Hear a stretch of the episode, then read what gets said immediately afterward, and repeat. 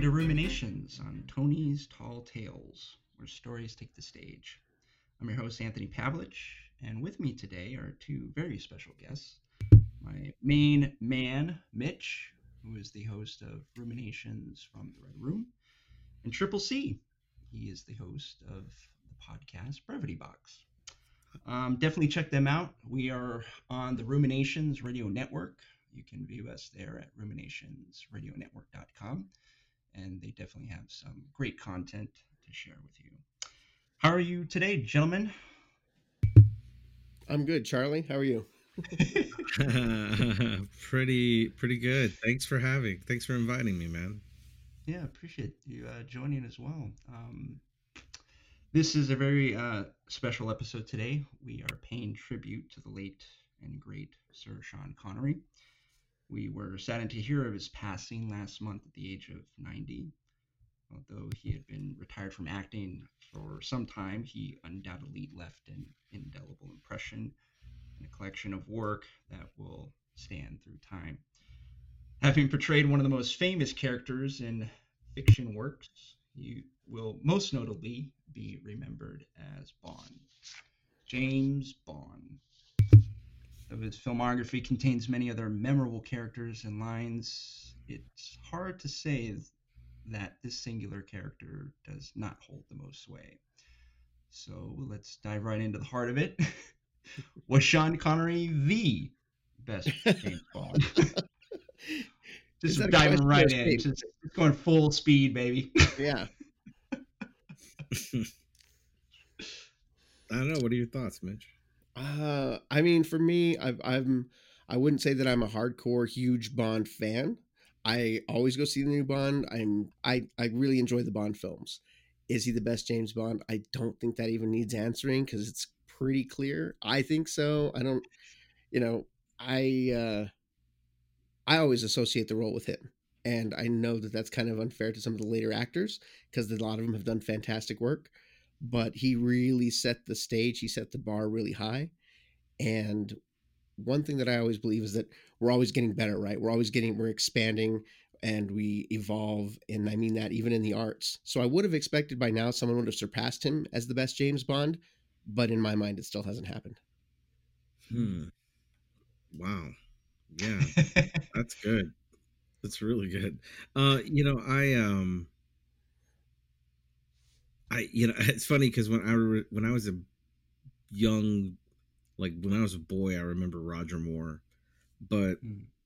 I do I do think he's the the preeminent Bond figure. Like I think he set the bar for masculinity and sort of how that character was suave that they've tried to meet with the following choices for Bond. And I think it's something that's almost stuck in the in the mind of Bond fans and why it's so hard to adjust to certain uh certain bonds over others, right? Like people didn't go for Timothy Dalton. He was masculine, but he didn't have that debonair, suave, handsome thing. And they, you know, as they get around those different benchmarks, it's all stuff that was set by Sean Connery. That that that image of what Bond is, I think, was all him carving it out in in the eyes of cinema or movies. That's mm-hmm. that's how I think of it. Yeah, and that that's the question I wanted to pose to you both is do you think because he left such a mark as the first, also too he had the advantage of being the first, that it almost made it a little unfair to anybody who followed after that because you you did you left your mark and you kind of the entire world and the audience that was their first intro, introduction to James Bond. So it's kind of it's it's one of those things where could they just not get it out of their head? Well, Charlie made a Charlie made a really good point when he he said so something about the way he said it was that uh like the following actors I, you know, damn it. I'm sorry, man. I'm just going to misquote you. No, that's um, right. but I, I think the, the, it, it really is like every Bond afterwards was kind of at least a little bit modeled on him. So they, everyone was kind of leaning back on that. And I think it's going to take something enormously huge to get out from underneath that shadow, like cast a female Bond. And I want to get too ahead of ourselves and get into that discussion, but I think if you don't do that, everyone will always be in that shadow, like you said, of the first. I agree it's with that. tough to redefine. I think that's probably, I think that's very spot on from where I'm sitting. I think that that's the only way you can get away from that. Uh, let's say paradigm, maybe mm-hmm. like that. And I think that's the thing. I mean, it's outlined in a book. You know, Bond, the Bond character is something on paper, and then you've got somebody like, you know, he's iconic in in anything, right? I mean, I think the the memory that always sticks that's fun because it sticks is Highlander. You know, and but it's just even in these cases where he's other characters, you just you feel I that's what I don't know enough about Sean Connery to know this, but it would almost seem like it was such a pairing that Bond as a character had these suave, uh, slick, good-looking, sort of masculine, all these different uh, switches are flipped and it just so happens to be that Connery came in and put his like permanent mark and spin on it to a point where you know even the cadence of things like shaken not stirred or Bond James Bond you know it's it's all carried through and it's now to the point where if uh you know like I was saying Roger Moore Timothy Dalton. Those are all guys that did a great bond but they didn't necessarily change the character until this most recent one who's clearly very athletic comparatively to other bonds you know and but i think sean connery just sort of left his mark and people have been busy trying to wear daddy's boots you know? So yeah so then is is do we have to qualify it then where is he the best James Bond as the character as written? Yeah, or as just the best version of James Bond. I think he's the best interpretation of the character that you could you could probably get right now, but we always say that until we see something better, right? So I mean, he wasn't even my first James Bond. I mean, I think I'm with Charlie. I, Roger Moore was probably my first. Yeah. Or did you say Timothy Dalton was your first Bond? No, Roger Moore was my first. Yeah. Yeah. Dirty. that sounds really. Uh, it's a great conversation. it was Roger Moore all the way. yeah. So I mean, for me, even seeing other Bonds first, or you know, he still he, you go back to that because my dad was a fan, and he said, "Okay, let me show you the real James Bond." you know, and it's tough. I mean, Hollywood they've got to have a you know a hard time stepping into roles. I mean, there are a lot of them like that out there, like Batman, Superman you know these larger than life characters that you try and recast but sometimes living under the shadow of someone who did it first well it, it yeah. makes me feel like if i can offer um maybe most significant you know and and maybe if you go further than that you might say most significant masculine male interpretation maybe best boomer interpretation of 007 you know you can i think you can keep narrowing it down because he is those things. Yeah. And then and then I think about movies like In Like Flint and you know even uh spoof versions of it. You know, like uh what is it, Dragnet or Naked Gun characters that are supposed to be yeah. the opposite of that. There's there's still these this shell that I feel like they're trying to to fit in that was of course carved out initially by the the writing for James Bond, but Sean Connery brought it to life in a way that I think about that casting director, right? That guy was like Sean Connery, and and nobody knew. I'd love to hear that story.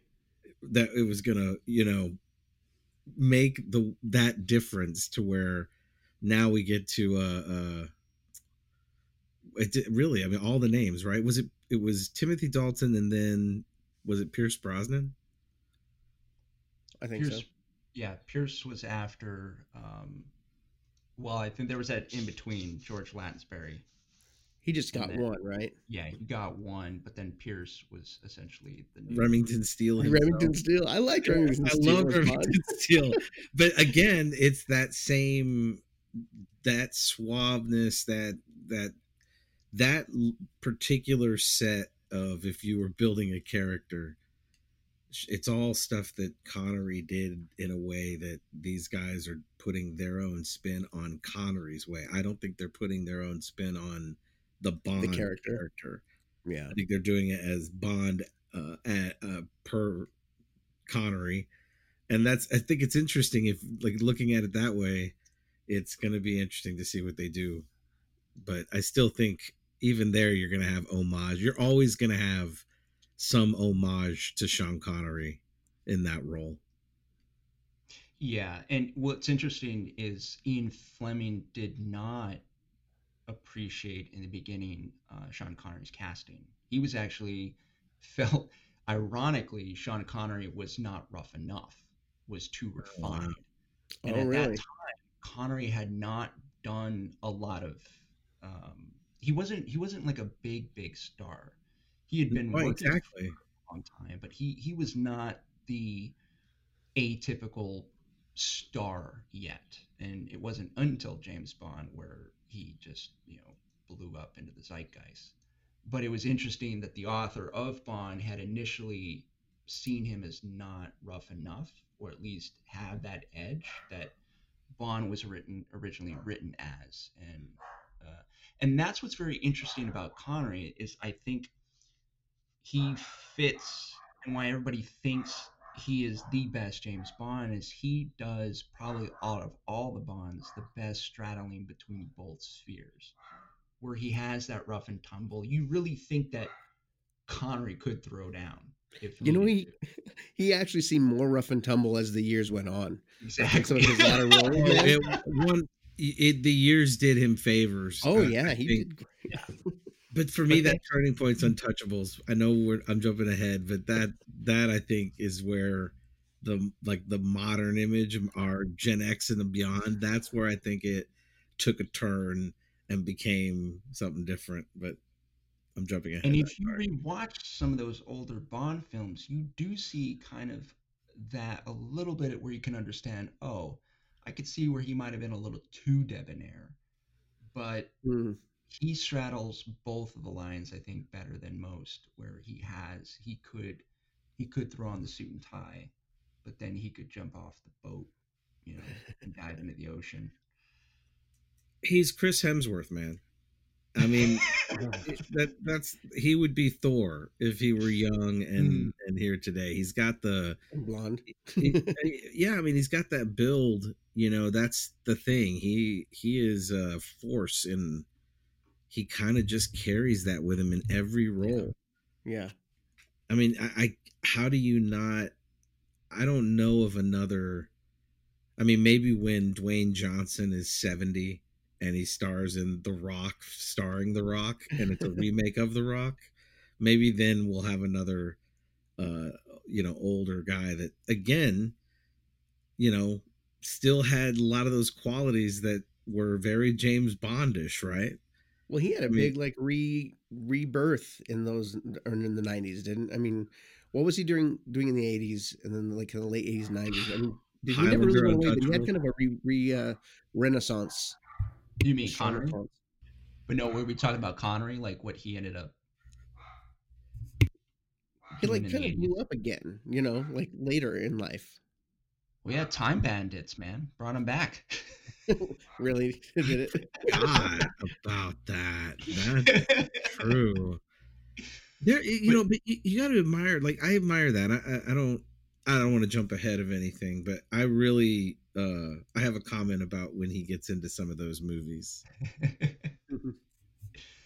but yeah, it's it's it's interesting. Um, I, I was gonna mention into kind of quickly go back to the um the dovetailing between his bond and the other bonds. He again straddled that line, I think, very well, and I think that's why it's been difficult for other bonds to essentially, you know, elevate in in the audience's mind as you know being as good or even better than Sean Connery.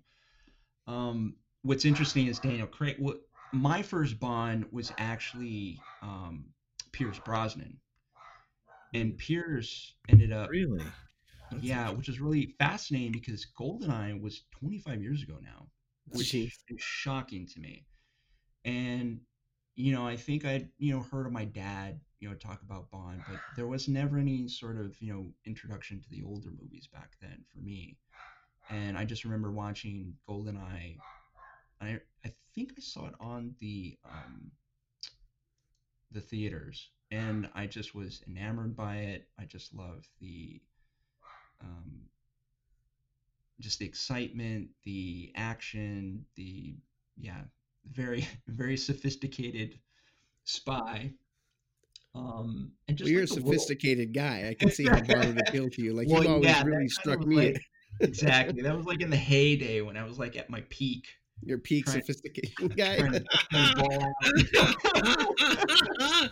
listen, listen. This is seriously one of the best come on lines ever. It's to go up to somebody and go, "You don't understand. I'm at my peak sophistication. I think if we miss this opportunity, we'll regret it. Dinner at eight. this is it right now. yeah. I think well also too I was trying really hard. I think peak in the sense that I was I was really pushing hard to to lean into it. And uh over time I think it's aged a lot a lot better. it's a little bit more refined. Well, I, I found, I mean, I thought Pierce Brosnan, I was such a Remington Steele fan. It was one of those shows. This is funny. Okay. So my mother is, has crushed on Sean Connery for as long as I can remember. Like, and it would be in that, that sort of 1950s way. Anytime we'd see something and Sean Connery did anything, it would be one of those, oh, what a man kind of like Touch Your right? Pearls. Yeah, you know right, exactly. And I remember we would watch Remington Steele. Now I never drew the connection before, Mhm. right? And she becomes a huge Pierce Brosnan fan. And I remember at the time Timothy Dalton had gotten announced as Bond. We were hoping it was going to be Pierce Brosnan. And I Oh, yeah. remember being upset that it wasn't Interesting. you know so when goldeneye came out it was uh i was very excited about it you know and i, I know th- this isn't necessarily just about bond but i think there's some correlation there you know that's those characters are characters that i think are all paying this kind of homage to that maybe a bond trope if there was one Mhm. right? And that's where like you have Remington Steele and those kinds of characters, this debonair suave, and then Moonlighting. If you think about it, was the the uh, Bruce Willis's was the hammy, you know, uh, uh, version of that. Still that kind of character, right? There's still Yeah. these these um like that was blue collar Bond, right? Is Moonlighting. you know, you you said it's not about Bond, and yeah, it's this is about Sean Connery, Sir Sean Connery. But what does it say about the man and the role and the impact he had? That I mean, if you talk about Sean Connery, you talk about Bond. Yeah. Yeah. I mean, that's, That's a good kind of what we're talking about. Yeah, and it, it's it's interesting because it, it's he when you do think about it, and this is one of the questions I wanted to pose was why do you think Sean Connery, not just for the character, but uh, why is he remembered so fondly? What what was it about him that just kind of struck a chord with a lot of audiences? Mitch, That accent, amongst other things, sure. amongst other things, I I don't know, and I you know, I don't know if you want to address this or or get into this, and it's hard for me to always to it's it's hard to separate artists from uh, art. It's hard to separate some of you the you know the issues that come up with a uh, you know yeah everyone's human. He's just a human. He's just a human man doing a job. Um so with some of the things he said some of the positions he's had or he had um it's it's hard to understand exactly what endeared him for so long for Mhm. you know to so many um i don't know how well it would you know uh he, he would fly today in our environment now but you know he he was old school he was the old guard and what's that I said he might be president.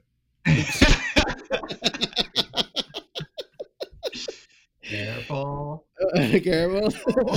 really though um, no, but I mean, what, I, my favorite Sean Connery, and I, you know, this is, a, I know he's got a ton of so many credits to his name, but my favorite role was Dr. Jones senior mm-hmm. And oh, that's because yeah. he was like my, you know, he's like my grandpa. He was, you know, but still had this wonder and this excitement and this, and he just exuded that in any role, whether it was in The Rock when he was playing a hard ass, or whether he's Dr. Jones, or whether he's Bond. There was something, the twinkle in the eye that you, you, regardless of anything else, you still couldn't help but be attracted to that. It's just something, it's ineffable, and it's something in human nature we just sometimes can't define. Yeah. I gotta I got to piggyback on your first sentiment there too. I I am a hundred percent guilty of separating the artist from the art to a point where I'm not. I'm thinking of them as two separate things. I'm not saying that in defense of anything. I just that's I'm such a huge movie fan and I'm more focused on the character in that movie and the film. Mm-hmm. And uh and I, I sort of feel the I don't want to say right, but I feel like I have the ability to cast, you know, walk and chew bubblegum, right? Like I can say, man, what a great role. He's really, you know, not a good person and, and, and then kind of outline how that works. And the joke I always say to people about this is I still listen to Thriller. You can do the math oh. on that one if you want to. Yeah. Um, I wish I, I wish I was better at that. I, I wish I were. I think that that's a, a an admirable trait, but I, I kind of agonize over it. I certainly have my moments.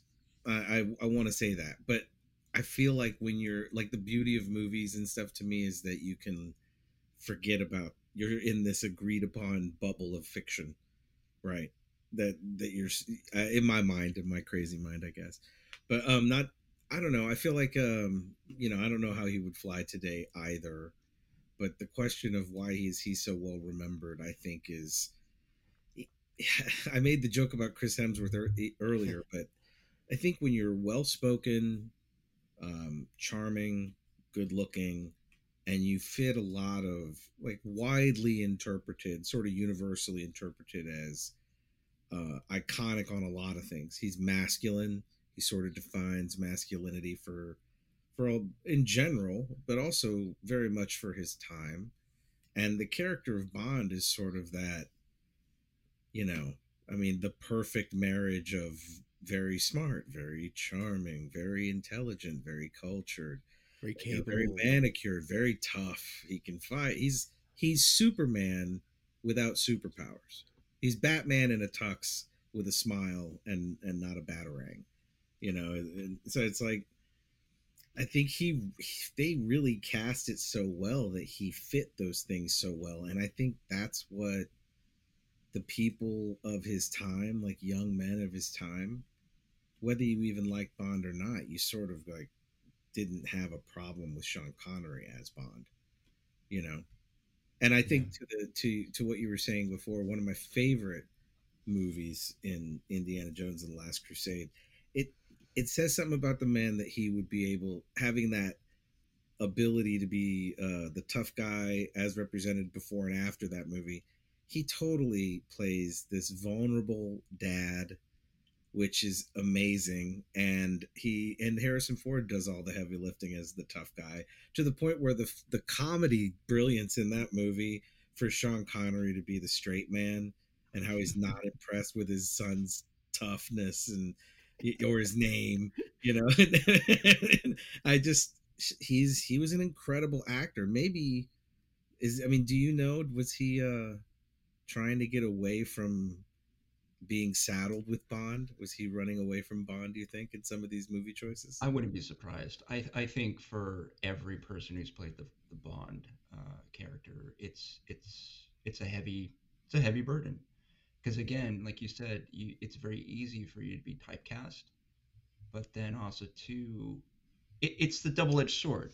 You know, with that you have a sort certain level of uh, notoriety and cachet where you can try to leverage into other works but then a lot of times yeah they want to pigeonhole you into that type that archetype because it's been so successful so i mean daniel craig before this last one um, he was i think because I think also too it takes so much out of you. You know, when you when you think about these these, uh, or at least from my experience with seeing a little bit of the business, th- there's a there's a a level at that stage where it's just so much of it is riding on you. like you have to produce at such a high level, uh, very consistently for a long period of time that it becomes very draining. It you know, because like now they've become, right? Yeah, they've become very big um, productions uh, in terms of size, scope, so much money, so many things are writing on it. Um, so much is tied into it now, uh, beyond just the movie. Um, and then too, like you know, if you're coming after some of the greats that have ever done it, then yeah, there's there's there's a weight to it that just must be utterly exhausting, and not not to count the physical effort that you're putting into these pictures that are becoming bigger, and if we gotta you know we've gotta make the next one, you know. Well, I feel like Daniel Craig has carved like if if anything, he's been in my opinion, the one who's been able to sort of make the character his own yeah. through his physical fitness and through some of that more um, kinetic yeah. Uh, uh, atmosphere that he brings to the character. And, and he's very, you know, fit, again, fits a lot of those uh, same standards that Sean Connery sort of carved out. And, you know, and kind of what you were saying, as exhausted as he may have been, maybe that's what led him to go for uh, some of those movie choices like Highlander, which I I still love to this day. I love seeing him ride up on his horse in that movie. That scene's is great. I don't know why he has a katana. I forgot, but I think it's also great. and uh, you know, just I love that movie as a kid. And then Untouchables. you know, he's a Spaniard from Spain. yeah, right. With a Scottish accent. As and I mean, uh, bringing a knife to a gunfight, him delivering that line, and and the Untouchables, I thought was a another, you know, I just think all of that. I like when I see actors of of uh, like Sean. Well, I guess there's nobody like Sean Connery, but you know, people taking on roles that are sometimes wacky seemingly, but they still you can't fault them for any of them. You love them in everything. Yeah. I still think The Rock was the, you know, that that I still think that to me was the 90s like Sean Connery rebirthed in another he had three or four different lives it almost seems like. Oh yeah. Yeah. Well, and I think I think yeah, I think um I don't remember if he's ever said it specifically, um, in an interview or anything, but yeah, I definitely would not be surprised if, you know, that's why he took some of those roles or he looked at certain scripts, wanting to, because uh, you know it's a long shadow. Um, when he's the man who would be king, right? I mean, that movie was, you know, nobody's seen that movie now, but in those times, people like my parents still love those movies. American Movie Classics plays anything like that. That's what they think of.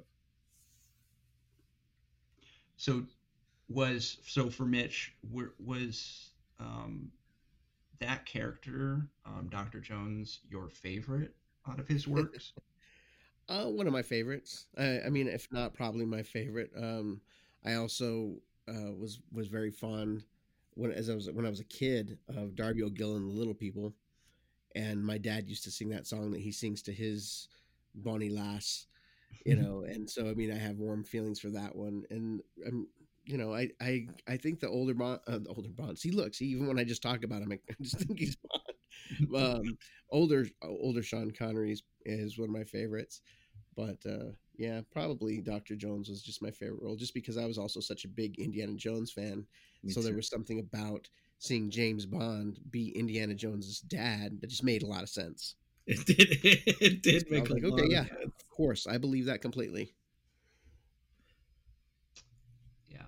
And it was really uh, touching the um, the little note that Harrison Ford had sent out after hearing the passing, just it, you could tell you could tell too when two actors have chemistry because you know they had to have so much fun because it just it exudes out of out of their performance and out of that whole uh, that whole picture. Their their relationship uh, it just seemed like it fit it seemed like it was very easy for them and just you know well comedy's hard right and to it's yeah. I, I mean indiana jones would always have these great moments of of just great comedy throughout the series and to put two icons together and you know both pillars of masculinity in a lot of ways yeah. and to have them be able to you know for those of you who haven't seen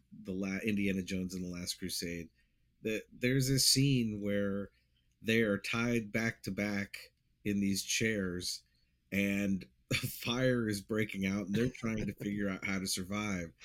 And the way that they work with each other and the way that it comes off it's this crazy juxtaposition that ends up being hilarious. Physical comedy and the timing's great for that those are two grade a actors making it look easy my favorite part in that scene was when he he says uh, i'm assuming as the next man he's like i was the next man because they slept at the same that's right and yeah. dad what dad what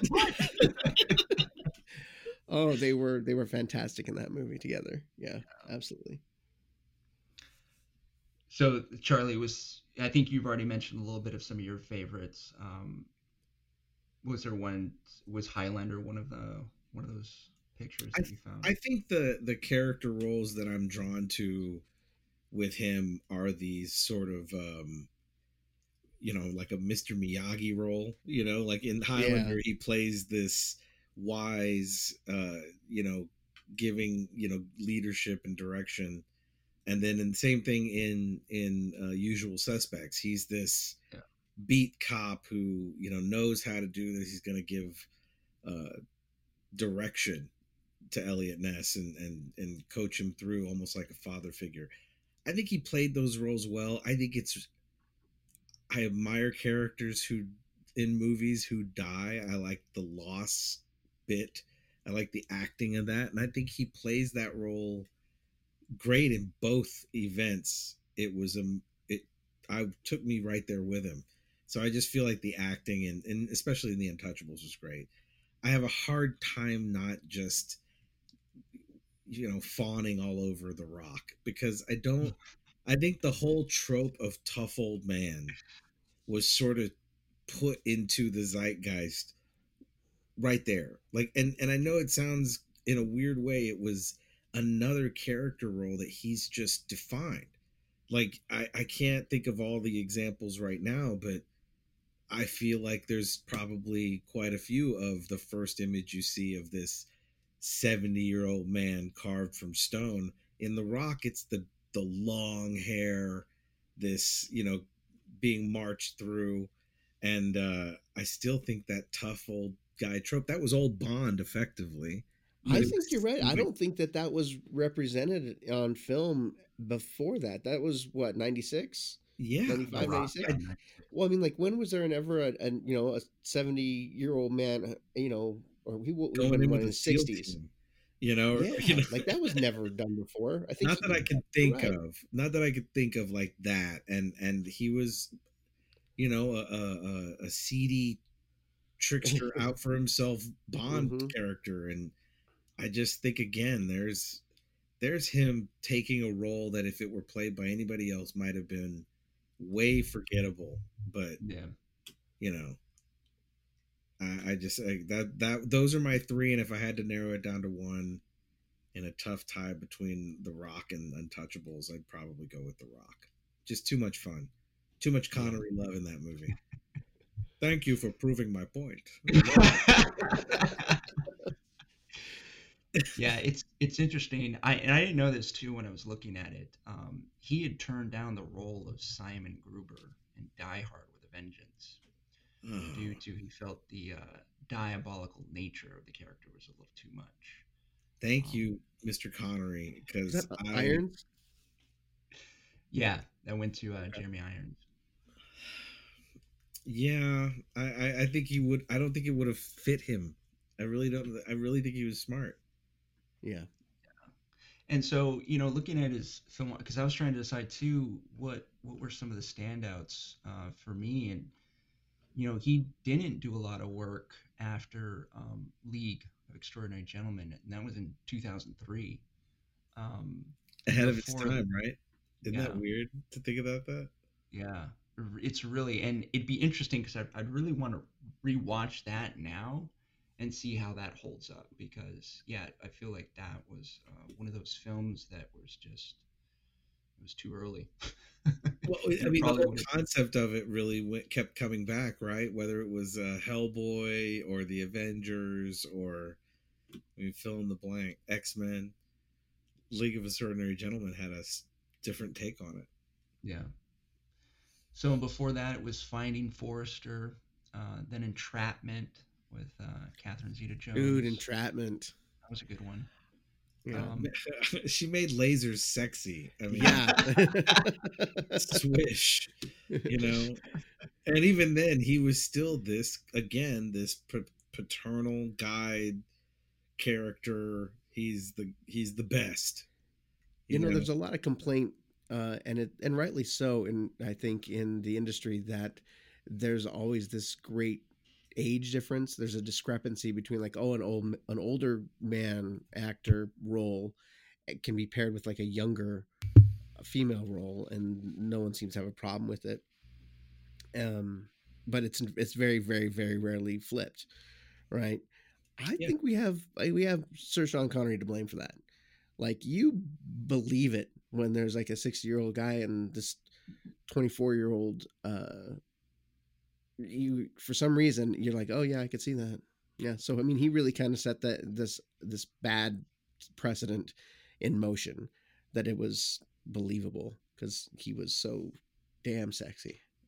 well, it's it's and it's probably a sense of too kind of what we were touching on a little bit why we think he's uh, remembered so fondly is he did exude this. There was this presence about mm-hmm. him, and I think because of the archetype that we've built up, mm-hmm. as he he almost was the prototypical archetype of a, a sage, of the um, the wizened uh, shaman, you know, that would impart knowledge and wisdom. And you know you look at the films and yeah a lot of it is that these younger characters looking to him for answers and for guidance and leadership. And you're you're probably you know totally right mitch is that that precedent was set and and almost in an ironic way it was set by bond you know, Bond, like you follow Bond, the reckless, you know, debonair, hard nosed spy who will get the job done at no cost or at any cost. And, you know, you can rely on him. Yeah, I mean, I think I think the guy represented his generation. Um, yeah, probably in on on and off screen, he was a you know he is a billboard for for what a lot of people thought was okay a lot of people accepted a lot of people strove for. He was 15 about 15 when world war ii ended right? Being 90 so i mean yeah, what that put him back yeah.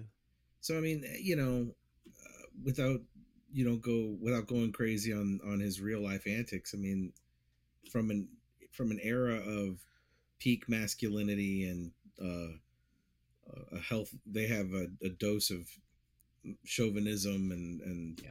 sexism and you know he he did things that to us now are unacceptable yeah know? but that's and, us that's that's also you know and i'm not again not making excuses or anything but you're right like over time we change we evolve we get better even he did from his early comments yeah. and i think you might be referencing for example like hitting a woman yeah from those early days to his final days or some of the last interviews he gave, he even uh, became more woke, if you will. And uh, you know, we don't like for me, I don't ever want to excuse the mistakes of the past. Obviously, things were done and, and were incorrect, especially according to our view now. But we will look back 20, 30 years from now, and even our views will seem archaic or unevolved. So we're always evolving, and I think we have to allow room for that. You know, I'm Absolutely. I, I yeah. think it's just an answer to the question of of why. Like if yeah. we look back yeah. and we want to know, well, why did he do that? You know, I think it's it's it's not similar to the example I'm about to display with with, with the exception of the fact that it it's not aged well and it's not something that people look at the same way as they would have in say 1955 you just don't break out the paddle with the holes in it to totally whip the backside of your child as much as maybe people felt like it was okay or yeah dad put it pulling his belt off or you know these are things that are from a different century like i think yes. people for, forget that it's a different century and i'm not yeah. excusing it and i'm glad yeah. we've gotten past it but he is uh you know that's who he was that's where he was from right yeah and it's very interesting uh rewatching uh some of those earlier bond films and there are a lot of cringe-worthy moments in it in yeah. and yeah. it's interesting to see because obviously this is kind of like a bond problem you know in the sense of uh, this is the character and you know how do we deal with that now in this time and this place? Um, it goes a little bit to i think you earlier mentioned um, mitch about you know the possibility of uh, bond becoming a woman um, in future releases. Um, and that's an interesting topic and it, that's obviously something that we'll probably keep um, discussing for unfortunately some time. Can i sneak in a question real quick for you sir? So, without having to give away too much with your spec script, what challenges are you facing with adapting that character and avoiding some of those pitfalls? I think just being knowledgeable. Um, sure. One of the things I think Pierce Brosnan had talked about uh, later on in the films that he was doing was he really he did get tired of the quips uh-huh. in the sense that it just felt like they were just put in there because they uh, the writers felt like it had to be in there to um, you know for whatever reason either to make sure that Bond stayed Bond or that was just the character. So these innuendos, uh, these sexual advances. Um, yeah, where is the core of the character? At what point do you does the character change? Yeah. Yeah exactly and i think i think it's it's interesting just it's it's more and i think also too the way the way out of it is making dealing with some of the those issues within the character itself you know like um confront having him confront some of those things maybe uh, head on whether yeah. that be a Ooh, personification yeah. of of the situation that he's in, or he's presented with an obstacle that kind of puts him in, uh, you know, in Are line you with that. pitching a mini series about Bond's therapy sessions? I'm 100 percent in. I want to see this breakdown of Bond analyze Bond terms. Yeah, just he he slowly comes to terms with the man he's always been, and he's horrified. yeah, and without revealing too much, it's it's almost I'm going a little bit meta with it in, in yeah. the script. I just so. had this slow melodic version of Secret Agent Man playing in my head, like all sad and teary. You could get Mel to sing it. I'm a secret agent man. yeah, but that's an interesting question, Mitch. I think I think it's just not having just being conscientious, you know, of of not throwing those in there just for the sake of you know having a purpose if if they need to be in there there's a specific purpose for them but then also to being conscientious of you know yeah not not furthering the um perpetuating the cycle gotcha can I, I i got something a comment on that and i i actually i like so i think it's important to um, or I think it's really impacting when you can capture someone having, like you were saying, kind of presenting a moment ago about having to be confronted with it in some way. I like that in I like that kind of character development in real life with real people. I also like that kind of character development in stories on any in any format books movies television i like seeing the awkward uncomfortable growth of a character having to learn and and you know even even if it's a clunky process until they get to a point where you know they've learned their lesson or whatever the transition is i like that that formula is something that i'm really i like that kind of i like being a part of that. And i think if you're if you even if it's just friends or or people that um, maybe stumble into those things i think it's important to capture those moments and kind of go through them. Like it's kind of a necessary um conundrum right? Yeah. Yeah, it's it's it's interesting now, uh, watching. Yeah, it's it's it's very layered. I think with with the whole discussion and where we are now, and you know, but I and I think though it comes back again to um, unfortunately in our society we haven't had a good um, transition of being able to reconcile our ability from transferring to boyhood into manhood. And I think that's what's caused a lot of these issues to arise is because uh, we are staying boys very far into our, our the age where we should be uh, men. Have you been talking to my mom?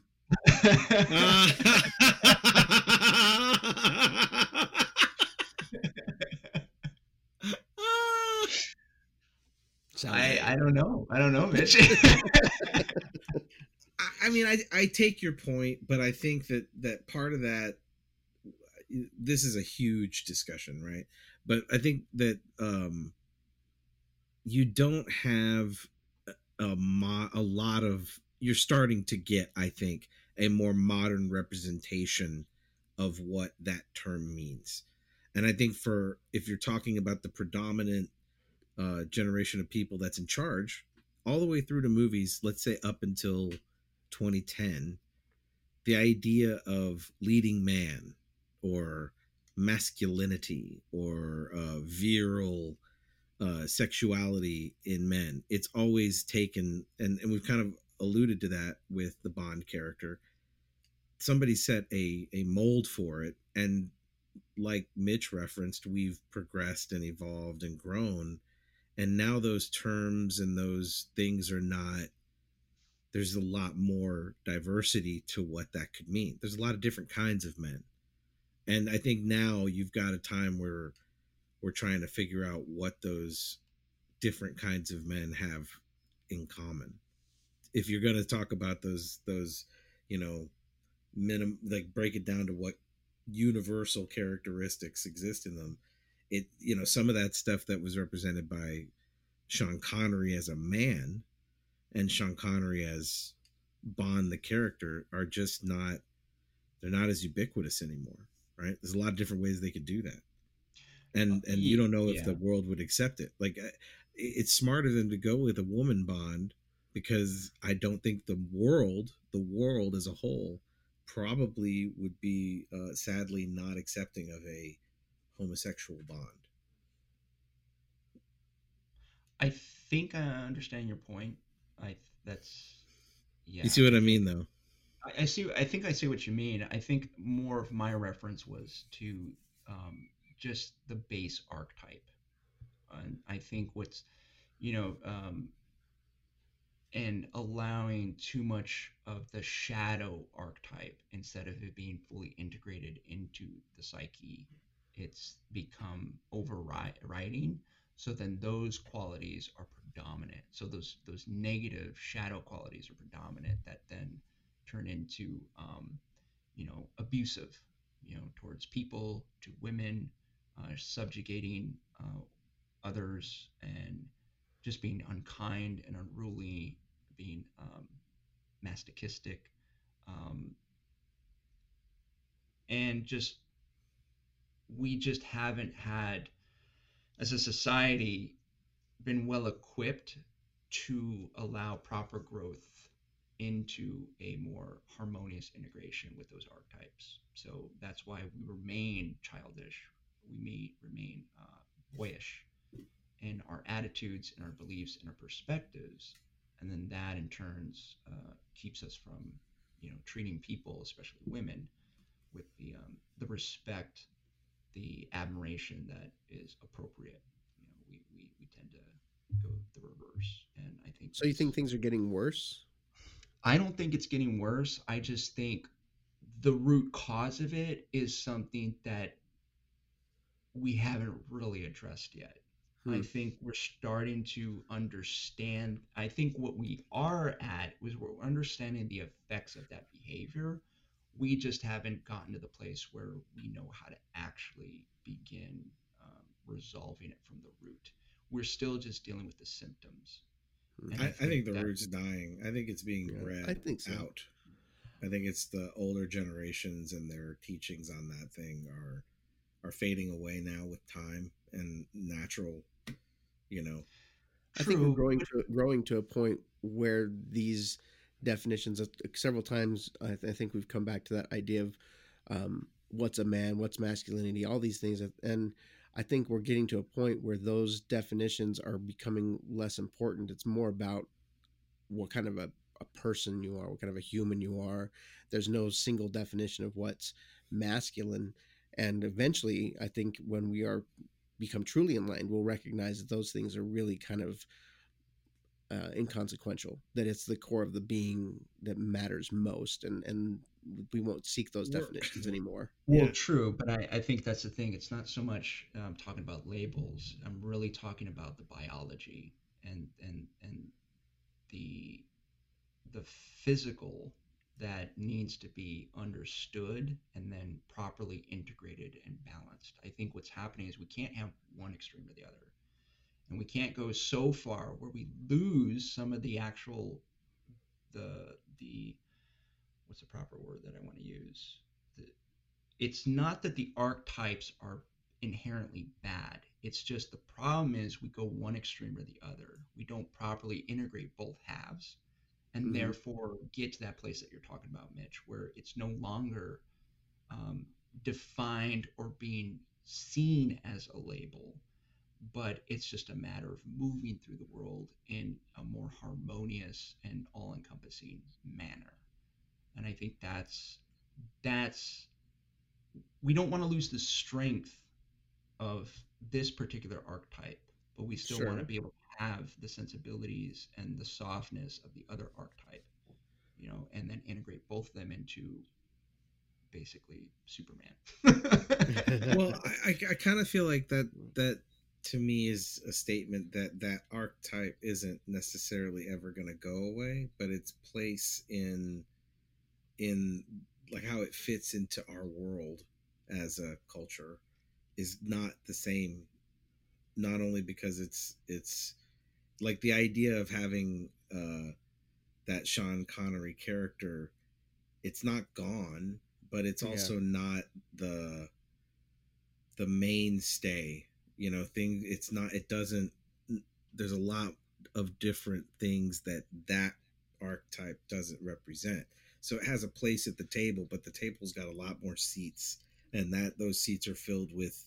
I like that vision. Different archetypes, right? And you know, like it almost has to be a a time stamp. Like this is this is masculinity circa 20th century, 1960, and you yeah. kind of have a bubble of what all that means.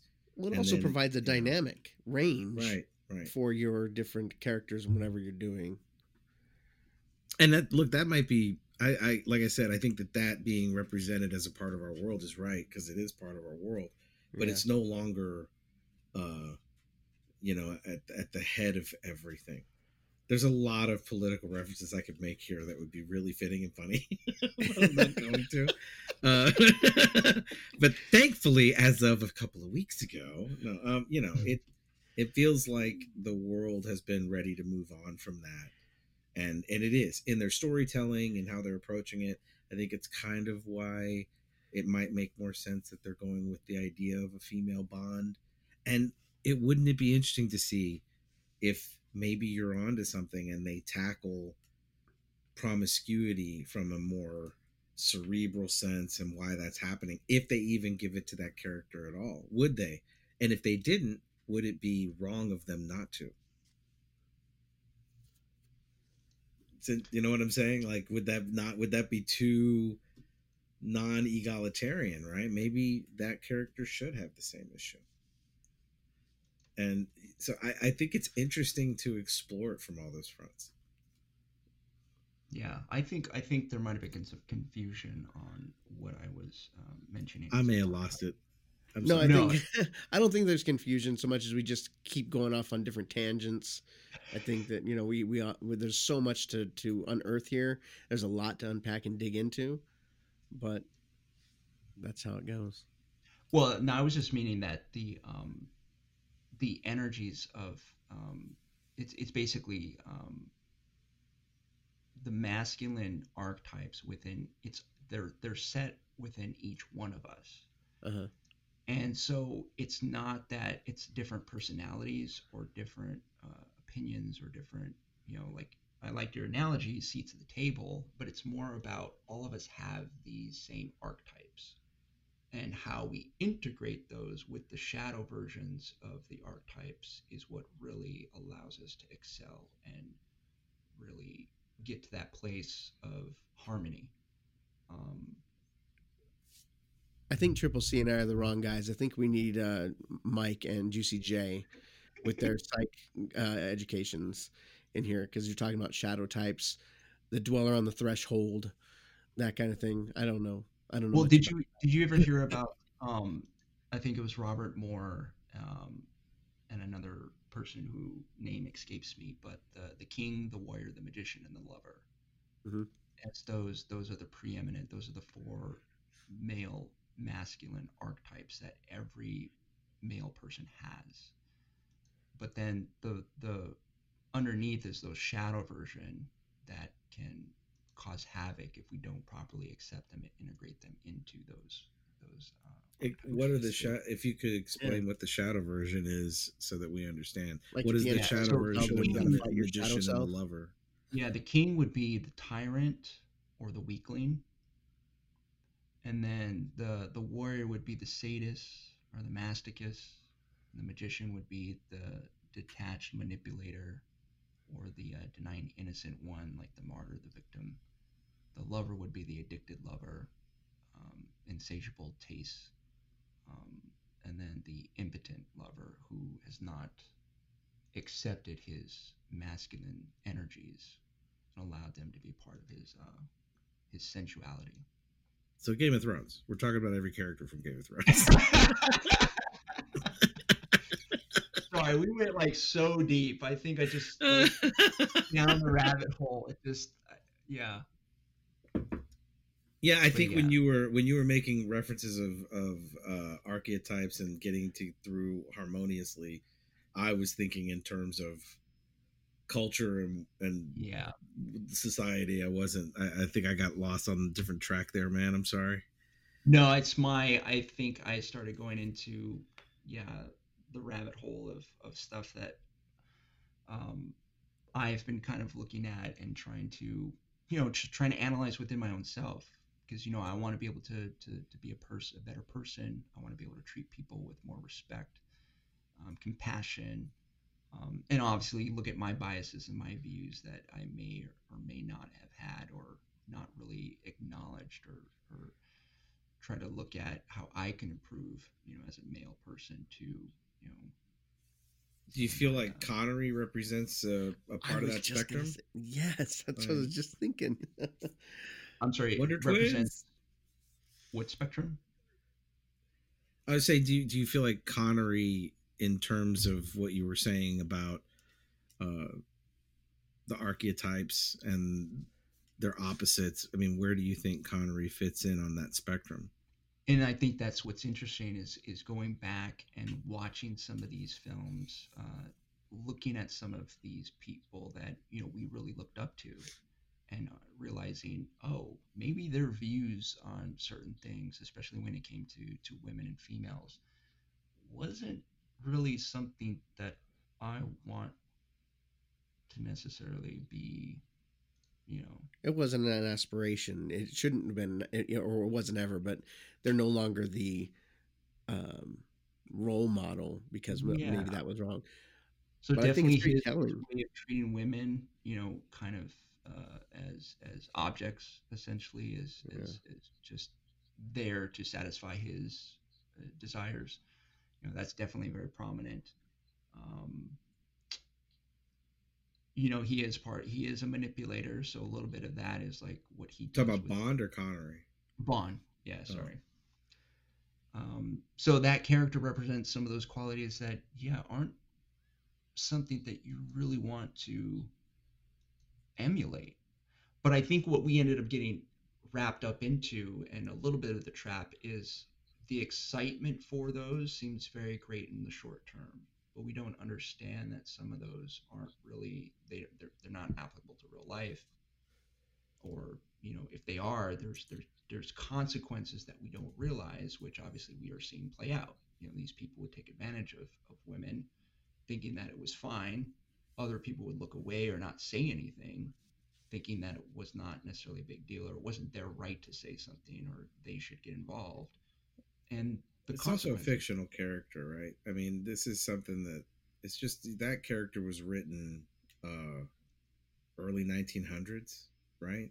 And before it ever became a film you know these are these are as far as archetypes or description of the character of bond i think it's from a time that's like I said, very beginning of the 20th century. You know, yeah. is, is and and Connery. You know, I don't. I think this. I think it's interesting for me because I think the conversation is taking on this search to find the boundary that separates the character of James Bond from the actor Sean Connery. And and that's there is right? And it, you you see him taking pieces of that character into other parts that he had but he's definitely the actor and the man. And and a man who was 90 when he passed and uh you know he is representing that generation and the way the world was. That that is the way the world was at that point in time. And you know it's interesting to kind of try to figure out I don't I don't know if he brought that. Like I don't think he took on the role of Bond and was like, you know, it'd be really great if he was a womanizer. Can we write that in? You know, like I think it was in the script, and then he went in and sort of pulled off the the debonair suave, and I and I think we were all um uh living vicariously. I think a lot of men at that age were living vicariously through James Bond characters the man who mm-hmm. could do anything, the man who could save the day, yeah. the man who was attractive and and desired by women, who could just take what he wanted. Like, you know, there's. I just wanted the car with the missiles. I mean, that was that was. I the wanted the car wanted as a kid. Yeah, give mm-hmm. me that. Give me the car with the guns.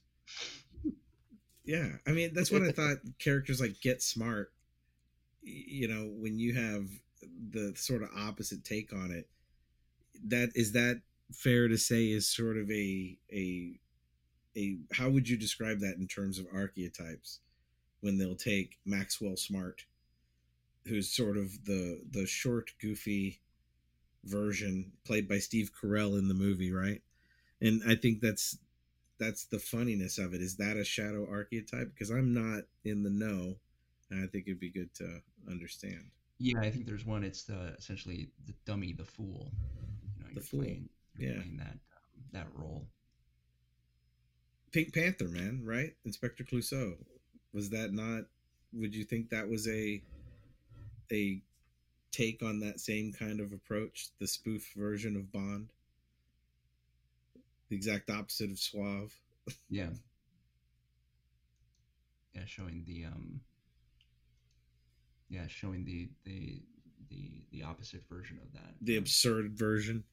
Yeah, which almost then leads into satire essentially right the genre of satire yeah. where you are actually showing you're using that as a method to show uh, absurdity of something it's it does it maybe pose the question that in order for that kind of satire to be funny in order for like it would not be funny without the stature of the character of Bond. Like without Bond being a thing, are those things at all as hilarious as I mean, sure there's physical comedy and whatnot, but no, they're completely dependent on that. Co- right. I mean, yeah. that's that sort of carves that niche out to be able to laugh and you know, oh, that's not supposed to work. He's got a phone in his shoe. you know. Yeah. No, I guess it's just more of the point of of removing the entertainment aspect of the entertainment is helping in some areas to show us, you know, these human qualities. And then what do we do with those in the real life, you know, mm, in the, mm-hmm. reality? How do we we find that balance of not being the one extreme or the other extreme, but find like, oh, that made me think of something. How can I how can I improve upon my perceptions or what what or my my the way I move through the world, how I treat others, how I you know interact with with others. How can I be better? And how can I evolve? Well, ultimately, that's what we hope for, but unfortunately, some of us still get stuck in these certain modes of. Um, of telling you, Bond therapy is a mini series that could happen. It's going to do all these things, man. It's going to show us how to evolve, how to take it from from the screen to the real world. You know, well, this yeah definitely took a different turn than I think all three of us were expecting. no, but it's fun conversation. I I hope we can all. I hope we, I'm having fun. I had a good. I thought he was uh, a fantastic uh, King Richard. Was that the in Robin Hood when he popped up at the end of the uh, really bad Kevin Costner film? He's he. Who else could it be but Sean Connery? Like he played that role like over and over. Like who else could it be but Sean Connery? the man who would be king, yeah, King Richard, King Arthur. Yeah, I, I mean, played King Arthur. He plays, you know, it's it's he is the uh he's one of those icons of masculinity. Along he if if you had a Mount Rushmore of 20th century film masculinity, ooh, that's a good question. Ooh, okay. I mean, you have Connery's on there, John yeah. Wayne, Sinatra. I don't know. I don't know. I think yeah, and it, it, again, it's like it's these these pillars, these these icons that you know, like you were saying, you were talking about they they exude this sort of energy and this this strength that I think we gravitated to a lot because we we felt we felt that was something to emulate because it felt safe, it felt strong against the the face of adversity. Um, and I, I feel like you're touching on humanities, man. At this point, well, like, no, like, totally. Yeah. And I think I think that's I think that's what's really interesting about my the the work that I'm trying to accomplish is that I've noticed that that's my the theme through everything that I that I'm trying to develop is that it's this potential. I think and, and try to put let's trying to put a nicer note on on a cap on this instead of being so um, downcast is that I think hmm. we all have this wonderful and beautiful potential to become best versions of ourselves.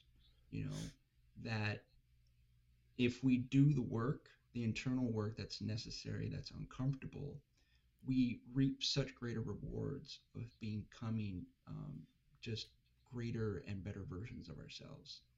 And that that way that will help us move through the world in much harmonious ways and then our interactions with others. And not only that but then that helps inspire other people to to elevate as well. And i think that's why these these these energies we gravitate towards to because they are almost the sense of that potential you know.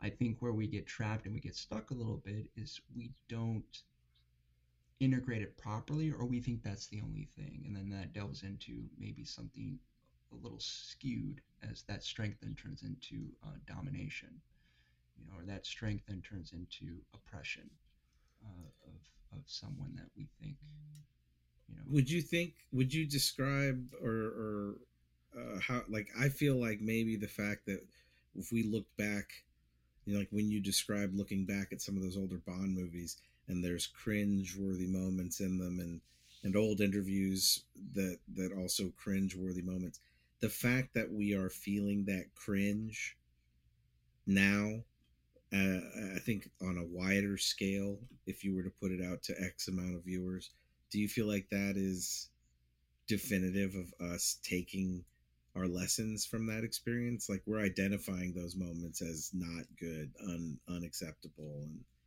and like we seem to have that. Like I think Mitch, you even said, I think we all agree those were cringeworthy things, right? Something to that effect. I'm yeah. For me, go ahead. No, I'm done. Go ahead, please. Oh no, Anthony. Oh no, no, go ahead. Go ahead and finish the thought. Everyone's so polite. No, I wanted you to. I wanted you to hear your response to to uh, Triple C's question.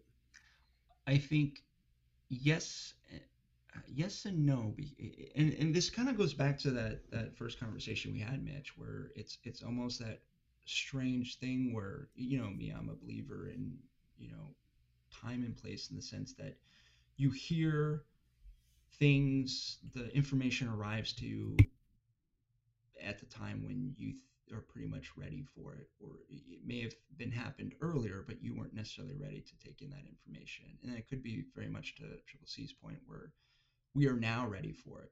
You know, it's becoming cringeworthy because now it's it's we weren't listening to the moments in time where something or someone was trying to tell us and we dismissed it and then it became so apparent where it's like okay all right and the universe kept going along and saying okay you're not going to listen this time okay and then now where it is becoming more apparent where we are being faced with it a little bit more extremely where it's like okay you need to acknowledge this. You need to uh, deal with it.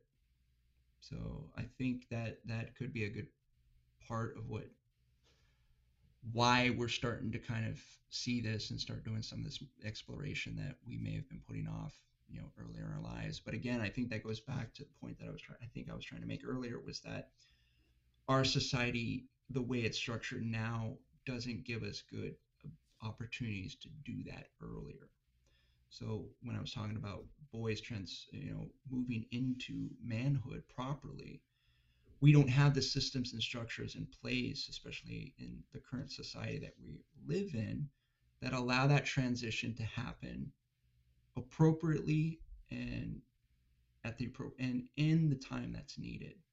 And that's why we end up being stuck maybe with the tendencies of, of boys and with some of these these these aspects of, of thinking, oh, this is how I should treat women because you know so and so did it you know, or I was growing up and this was the, the, the model that I needed to follow um, instead of transitioning on that earlier.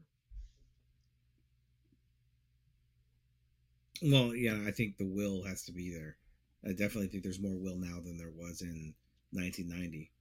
You know, I think there's a lot more will now than there was in 1960. You know, yeah, so, but again, we're we're we're, we're in so uh, um, the family structure has been broken down too. So there's so many families now are one parent, no parent.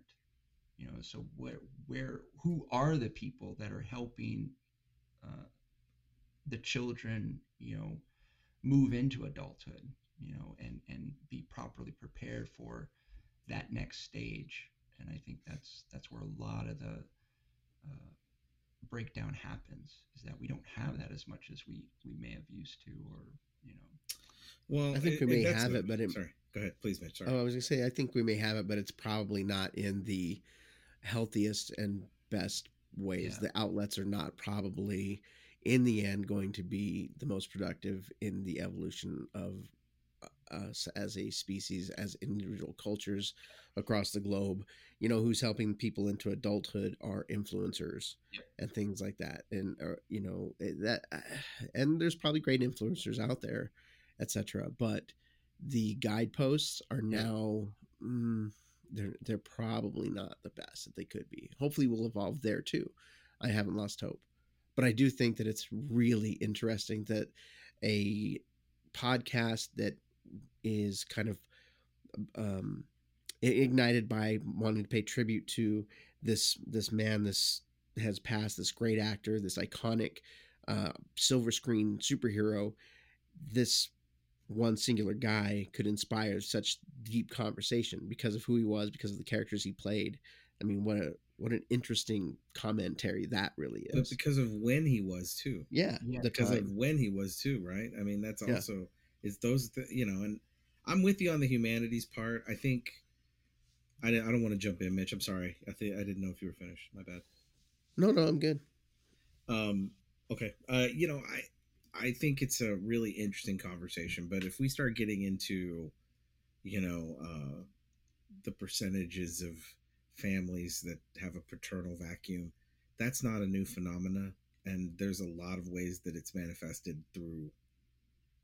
I mean, hundreds and hundreds of years. But if we just go to the 1960s, that was the divorce rate wasn't very much different than it was than it is now you know so i think that the question is sort of ever present i think i'm with mitch about it being influencers in the world around you sort of the it takes a village you know you have to be able to depend on everybody to have an an agreed upon set of uh, standards for say civility or at least common goals on on what they're trying to be as a group or as a culture. And i think that that's there's been a lot there's always a generational shift it seems but the trajectory is clearly you know one direction right? People used to watch gladiators uh, go into bloody turmoil for entertainment and and thankfully we just do that in movies and we know it's not real you know? So i i i, I feel like I don't know. We got UFC, dude. we do Yeah, but it's not to the the- death It's Have we really death. evolved all that much? I'm just saying, it's just it's not it's still there. It's it's still with some a lot more. um Yeah. so you know what I'm saying there. There's a lot more standards about uh, security. Nobody's being captured, roped up, and thrown into the octagon. You know what I mean? I'd, I'd watch that. I'd watch that movie. I'd watch that movie. I no, would. I wouldn't. I wouldn't. But I, I guess to that point, it's interesting because Doctor No, which is uh, Sean Connery's first uh, James Bond film, was 1962, and we were talking about generational. Um, Goldeneye was 90. Uh, what did I say? 95. Mhm. Um, 95 96. that's a generation. But you're seeing the same sort of uh, motifs being played out, and I think you know that that was my first uh, introduction to Bond. So I was excited about that Bond because it's like, okay, this is this is this is the model. This is exciting. I want to be like Bond. I want to act and uh, and, and and move through the world like Bond. Um, but that's where some of the trap can find you know find you is that you know that's not necessarily the best role model for a youngin like me at that time. But that is what is being displayed to me as as the prototypical that's what a man is. You know that is somebody who can take charge and who can do whatever he wants. And there's there's there's strength in some of that but then there's also there's there's consequences with that sort of uh, that uh, I gotta tell you the the thing that occurs to me to say here is those things aren't as conceivable to men under five eight. I just I just need to put this into context, man. Uh, Like if you're if you're five five and watching Bond, you could wear the best tux, the best shoes, and everything you want to do. The guy next to you that's six foot four, and I'm not saying this in, a, in an angry way at all. I think it's hilarious, but it's totally true. Like I, I just I like the first thing in my head right now is I bet you Tony's probably a good good six feet or something. Yeah. yeah. He's he's sitting here talking You know about I've to wanting to move through the world like Yeah. Bond. I'm Yeah. like, listen, man, I, I think Bond rode roller coasters a little earlier than I did. You know? yeah, I had to like cruise around LA with this guy, man. It was not easy. It was rough. By the way, great movie idea. Short James Bond with a Napoleon complex sounds like a laugh riot. I would love to see it. Mm-hmm. Perfect. We'll get Tom Cruise on that right away. Oh. Ba-doom. Oh boy. Yeah, I don't. I, I now I don't. I don't think I know what point I was trying to make with that. I'm sorry, man. No, no. got my back on my statement though. Brilliant, brilliant. No, I think I think it was just it was interesting. It, it was trying to. I th- I think I'm just so wrapped up in it too because I'm trying to understand. You know, as a as a as a man, how how do I as a six foot tall man? Yeah. as a as a bond figured man in the world. How can I make my roughed ruggishness appear more sensitive, like I should be? I really be, bear the burden of these struggles. I'm so manly, but I don't want to be that manly. yeah, true. no, I mean it really does. That's what it really comes down to. Eh, how how can we, you know, take what some of these great, you know, people and men and characters did and you know aspire to some of those qualities but then not allow it to you know make it twist it a little bit where we don't i guess it's more again talking from the male female perspective of how as a better human being as a man can i treat you know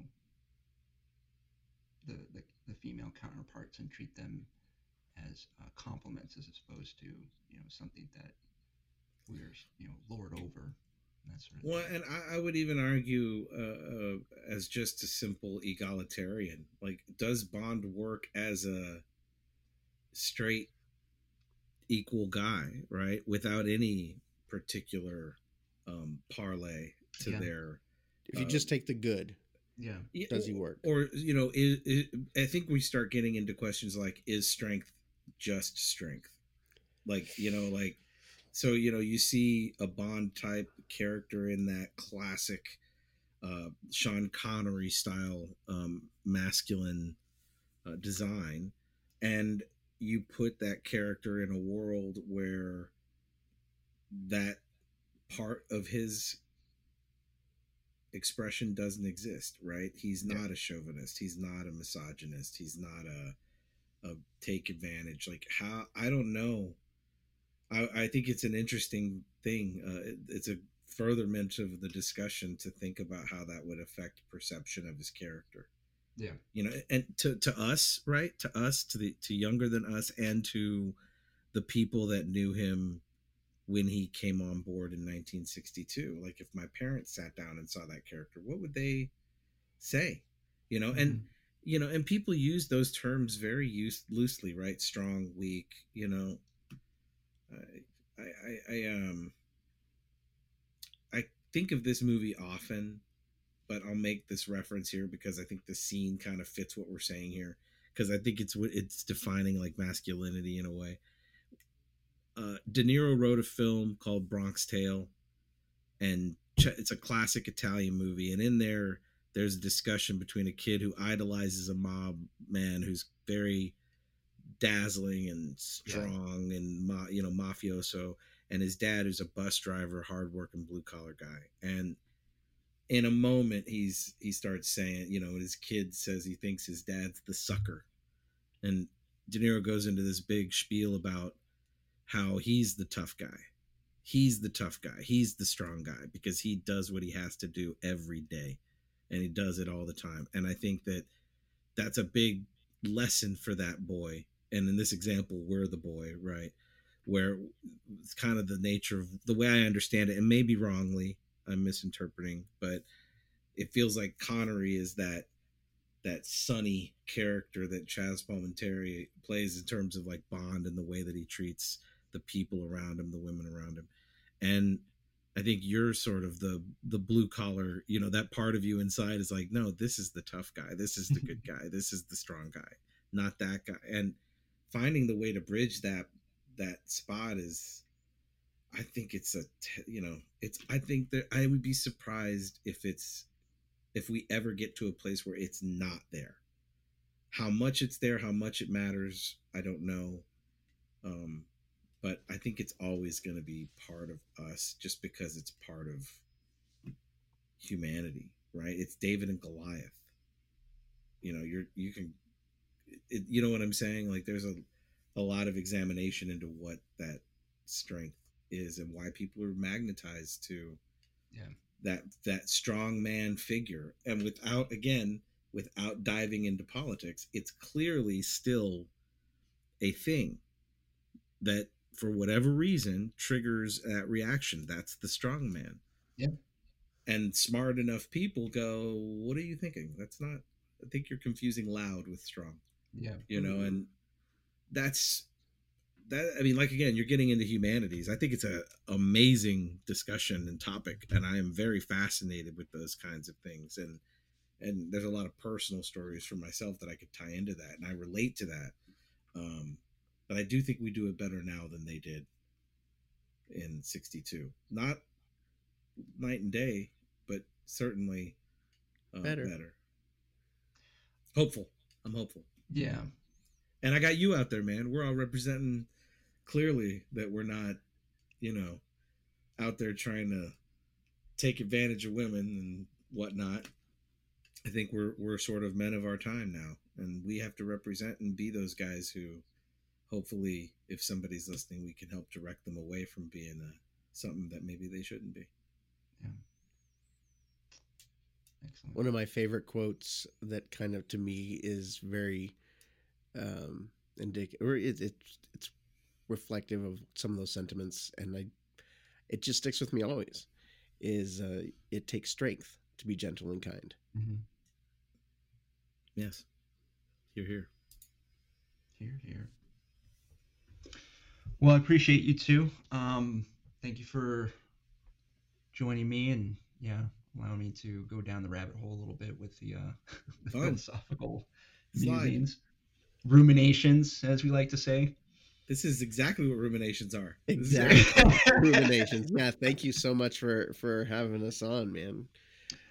So thank you for uh, joining us too, uh, dear listeners. Um, definitely check us out on the ruminationsradionetwork.com for uh, this podcast um, and for many, many other podcasts that are we're just we're just I think we're just starting hitting the ground running, but I We're think just getting started. yeah, we're getting it. It's been really nice. I just listened to the uh, RoboCop episode last night over at uh, Retro Futurist, and yeah, it was really nice hearing those guys. Doesn't it make you just want to watch the movie like immediately? Exactly. Yes. Yeah. Yeah. it was a great episode. Oh, I, yeah, I really thoroughly enjoyed it, but totally, I need to, I need to find that movie. Yeah. Let's all go rent it right now.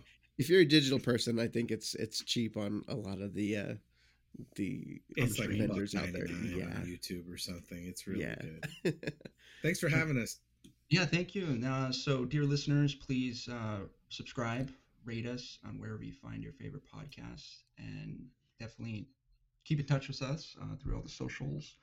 Uh, you can reach me at um, basically all my socials are the same, Anthony Pavlich. Um, but yeah, thank you very much for joining us, and we'll see you next time. See you next time. Thanks, guys. Thank you.